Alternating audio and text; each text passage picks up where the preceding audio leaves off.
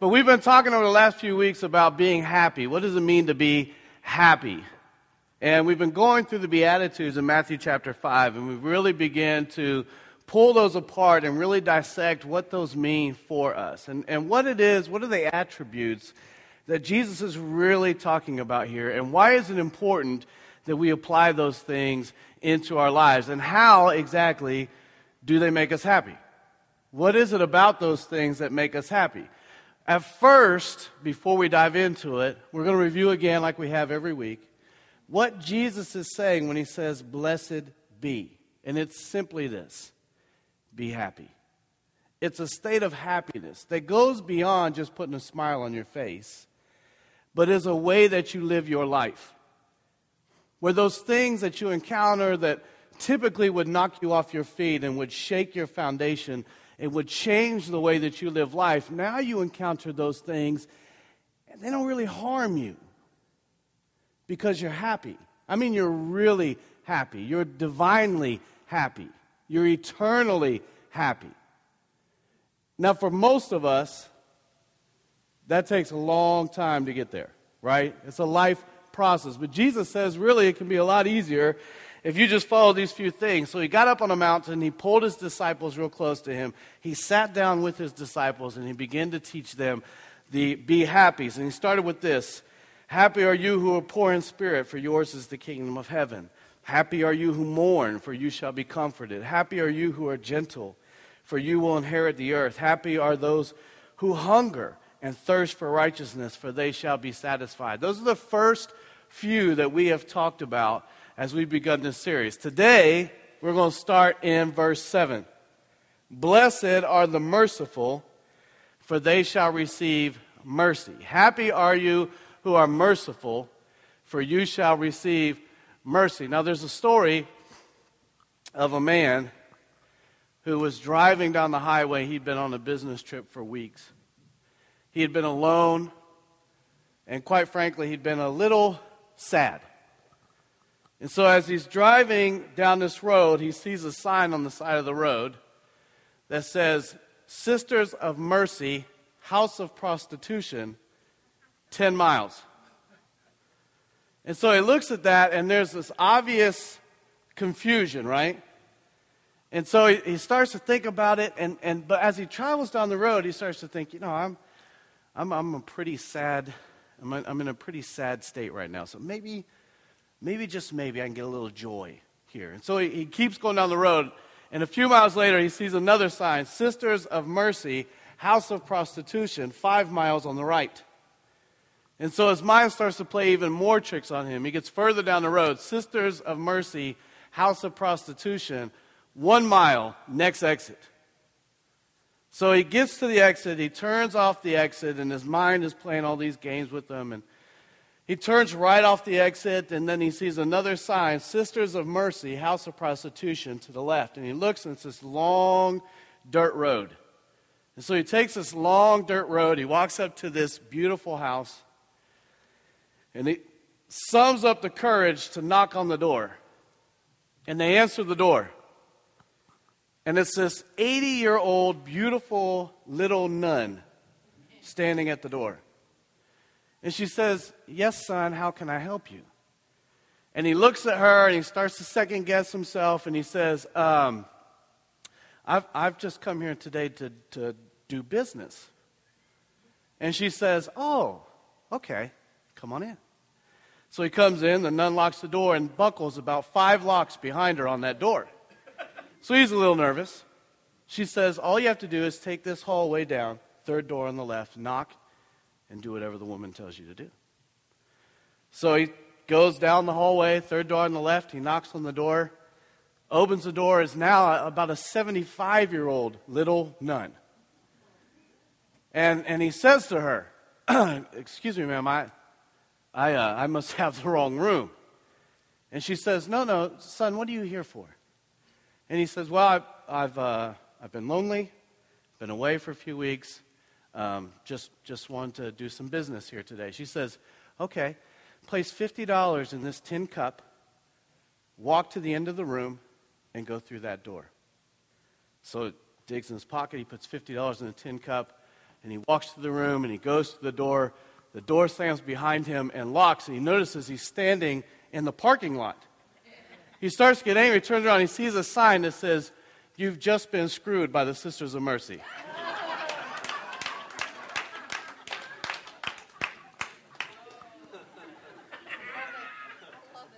Now, two things should be going through your mind right now.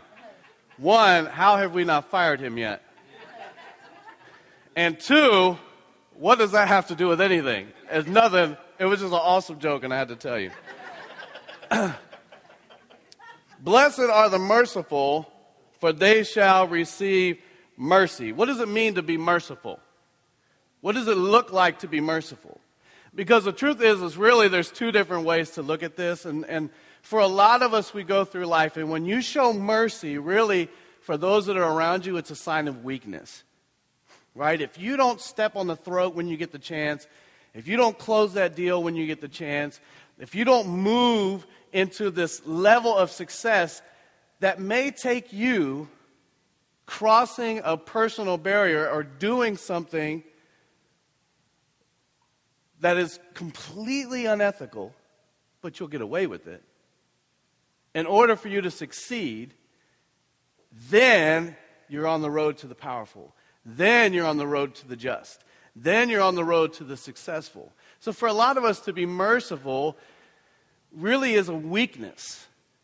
It, it's defined by words like this weak, fruity, simple, cowardly, and I even found one that said merciful people are just hippies.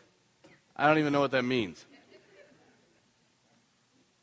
But truthfully, what a merciful person has to do is not only bear their own conflictions, but they have to bear the conflictions of others. And in order to do that, you have to be in a place spiritually where you're not only able to give mercy, but you're able to receive mercy. Because truthfully, you will never understand what it means to give mercy unless you've received mercy. Right? If you've never been in a position where someone above you had to be merciful to you, then you can never really understand what it means to be merciful.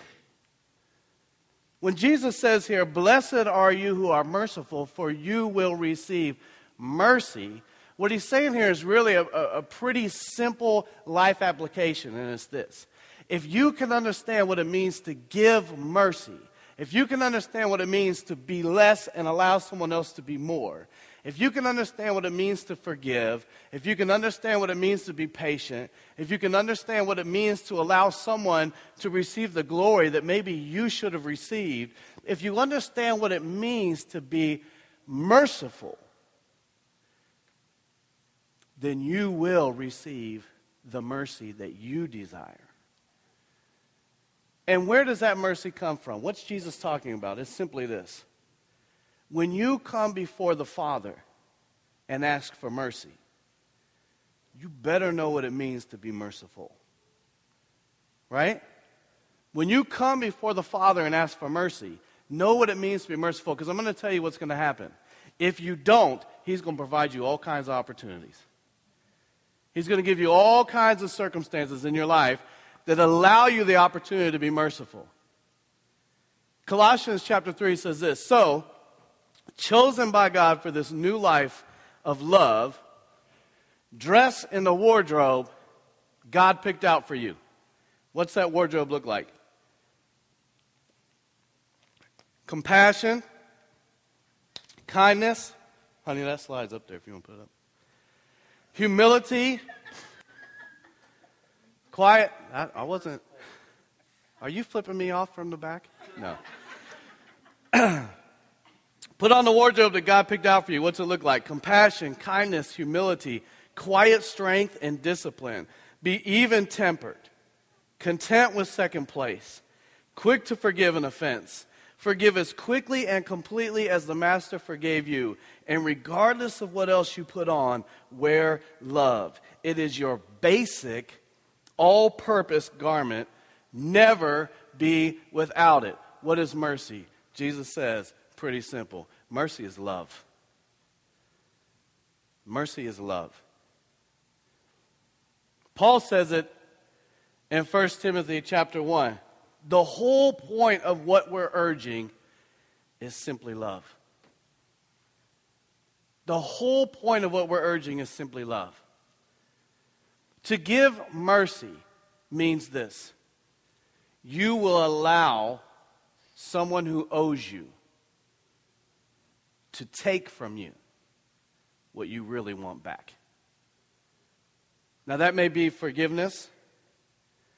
That may be something you've lent them. That may be money. That may be love. That may be affection. That may be pain. That may be bondage that they put on you years ago. But to be merciful means you allow them to have something that you really want that control of back. If you can understand that, then you can understand what it means to receive mercy from God. Because I'm going to tell you this right now.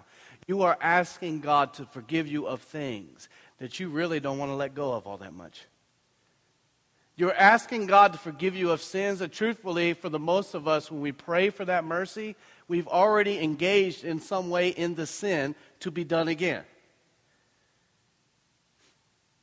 So, to understand what it means for a God who created you to be something other than what you are, to, be, to live in the internal promise of what He's created you to do, to go to that God and to say to that God, Father, forgive me. And to know that that God will be merciful on you and forgive you. To understand what it is to receive mercy gives me the promise that I can be merciful. You follow me?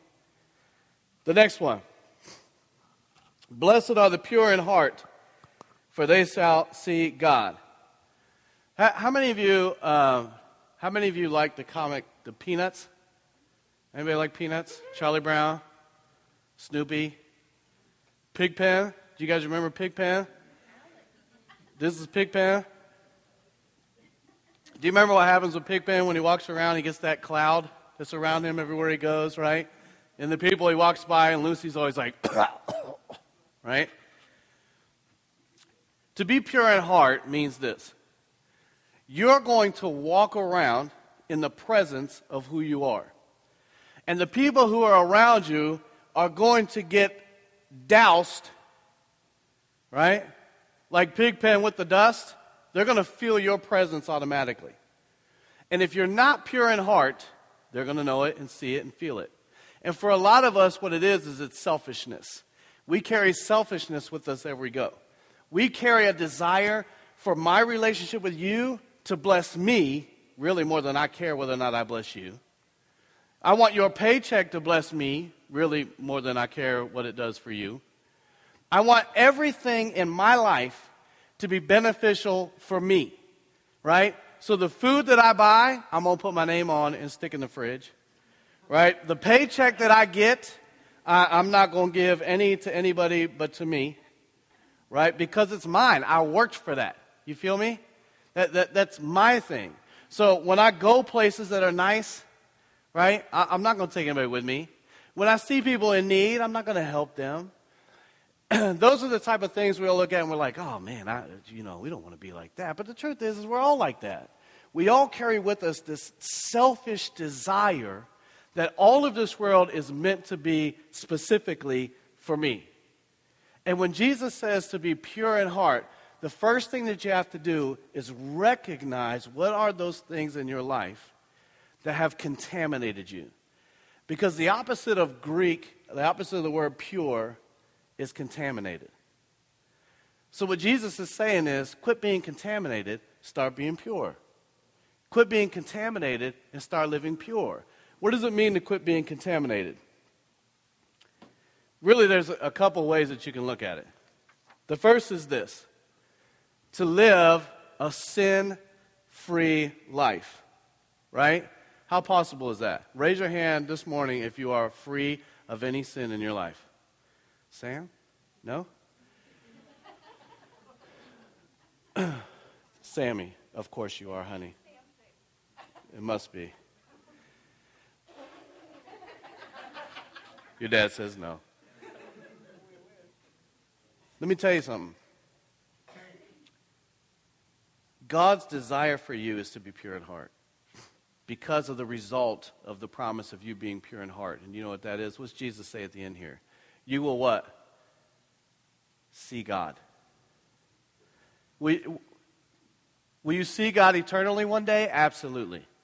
Absolutely. But see, even that for you can be a little bit selfish because we begin to think of ourselves if we follow all these rules right that I've learned since I was a kid, I follow all those rules right, then one day I will get a crown of gold, walk streets of gold, get a big mansion, right, and all these things in, in heaven. And so, really, even my eternal reward is still all about me.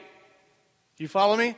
Even in your Christianity, even as a disciple of Christ, you're still selfish. We all are. It's okay, but not really. Here's what Jesus is saying to you. If you can get pure in heart, you will see God. And he doesn't just mean eternally.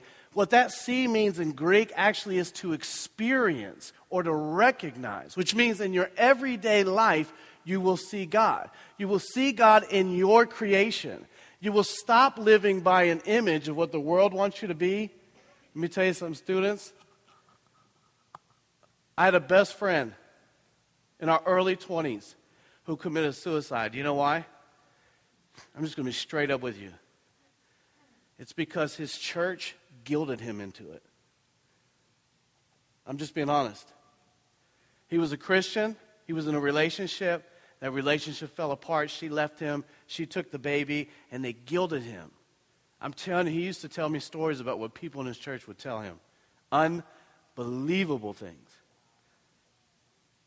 Now, please understand, that was his personal choice. But I do know this. If I am pure in heart, then even in someone's weakness, I see God. Even in someone's downfall, I see God. Even when someone is in pain, I see God. When I am in pain, I see God. When I am frustrated, I see God. And here's where it gets even greater. And those things that I used to call luck, guess what I now see them as? Blessings from God.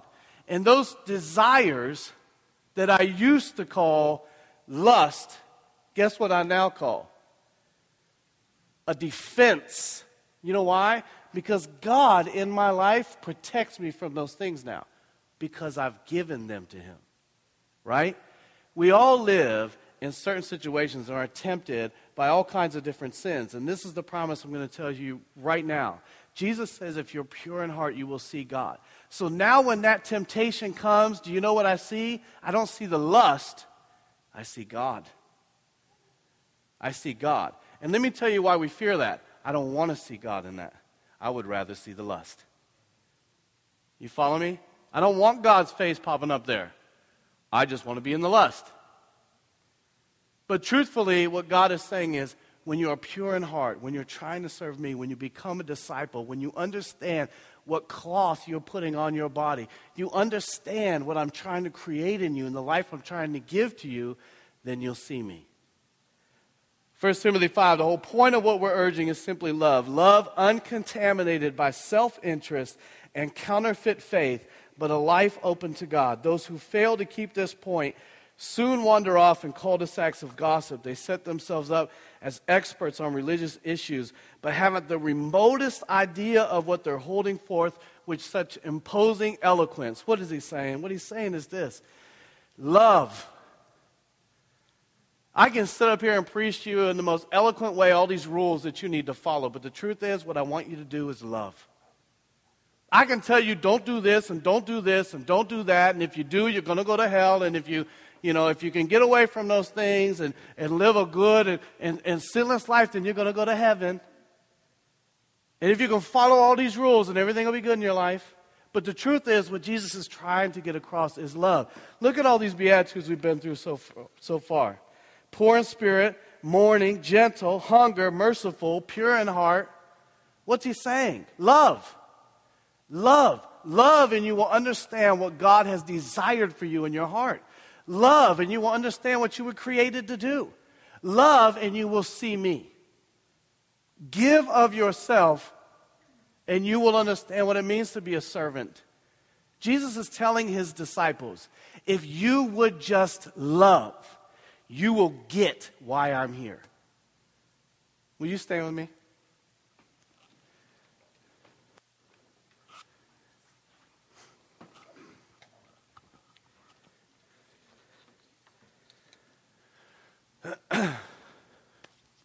Church family, I'm going to be honest with you this morning. I feel like doo doo, right? And I have felt like doo doo for a few days now. I wasn't here this morning when you all came in. You know why? I was hiding from you in my doo doo. Literally, I was in the bathroom. But let me tell you something. Let me tell you something. Let me tell you something. That's not true, Kim. I was just teasing. this is what I want you to know.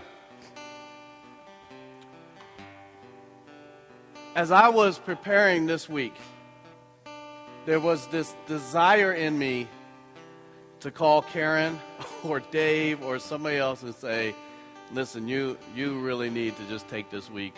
I just want to sit at home and play my PlayStation. Right?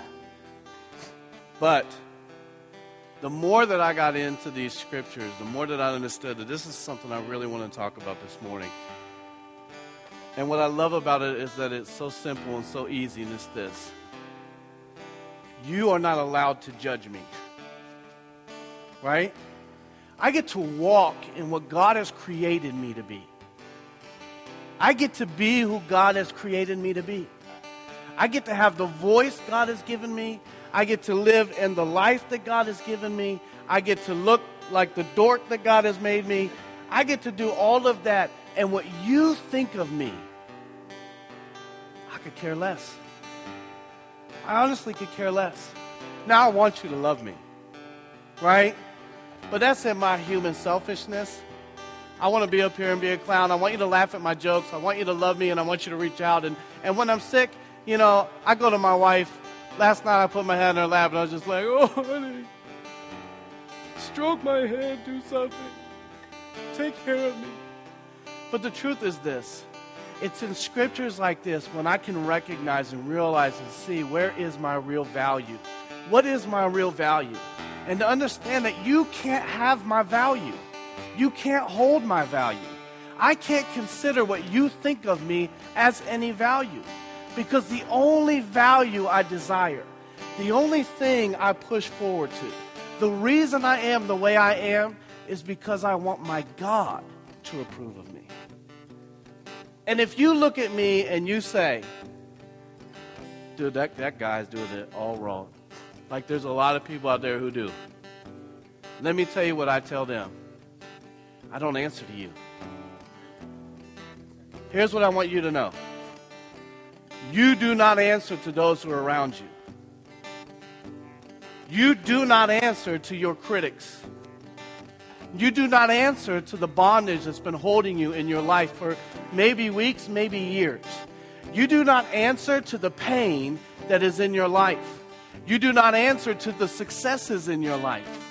You do not answer to those who have been unjust to you, or who have persecuted you, or who have condemned you, or who have judged you. You don't answer to them. So, this morning, what I'm going to ask you to do is to begin to have a pure heart and the way we do that is we have to get free from all of those things that we allow to shape who we are. And we have to understand that we are created by a God who knew exactly what he was doing when he placed you on this earth. And I know that there are those of us who go through things. I'm going to tell you some, church. I've been through things.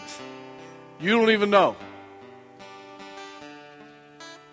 But the reason I stand today is because I figured out one day, Jesus told me one day a long time ago, that you were created to glorify me. Nobody else. Nothing else. Not the pain you suffered, not the abuse that you've been through, not the judgments that fall upon you, not the sacrifices that I'm asking you to make, not the money that you put in your wallet. You are judged by me and me alone. And what I am looking for in you is a pure heart ready to love. That's it. That's it a pure heart ready to love. So here's what I'm asking you to do this morning your life app for the week. Recognize when you put on your play face. And you all know what I'm talking about. Recognize when you put on the fake you. It could be at work, it happens in your relationships, it happens in your house with your kids. I do it all the time. Recognize when you put on your play face and get real. Get real. Get real with God. give to Him those things that have become burdens and those things that have locked you down. Because I'm going to tell you something, church. For the last few weeks, I really feel like God has been laying this on my heart that there are people in this room that are locked down from their past. There are people in this room that can't break free from the sin that has been in their life. They can't break free from it. And they've prayed. They've said, God, take this from me, but I still live in it. Do you understand me? I still live in the regret. I still live in the pain. I still live in the past. I still live in the abuse. I still live in the bad relationship. I still live in the things that have invaded and become a part of my life, and those things are not of God. And those things are not of me. And today, this morning, I will release those in Jesus' name, and I will say to my past and to my pain and to my sin that you own me no more. Today, I am God's and God's alone. I will worship God. I will bow to God. I will be merciful.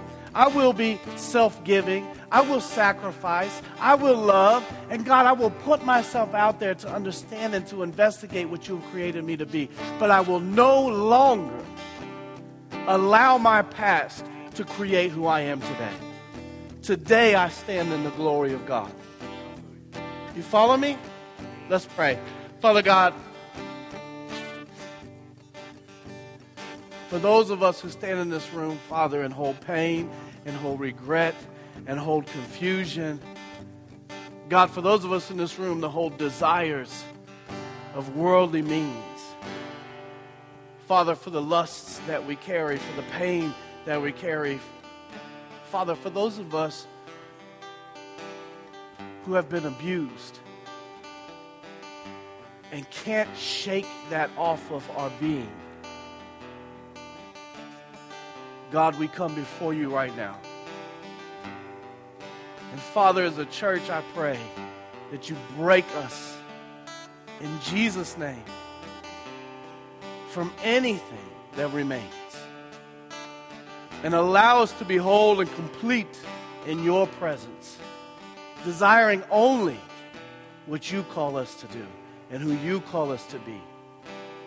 The Father, I can finally be happy.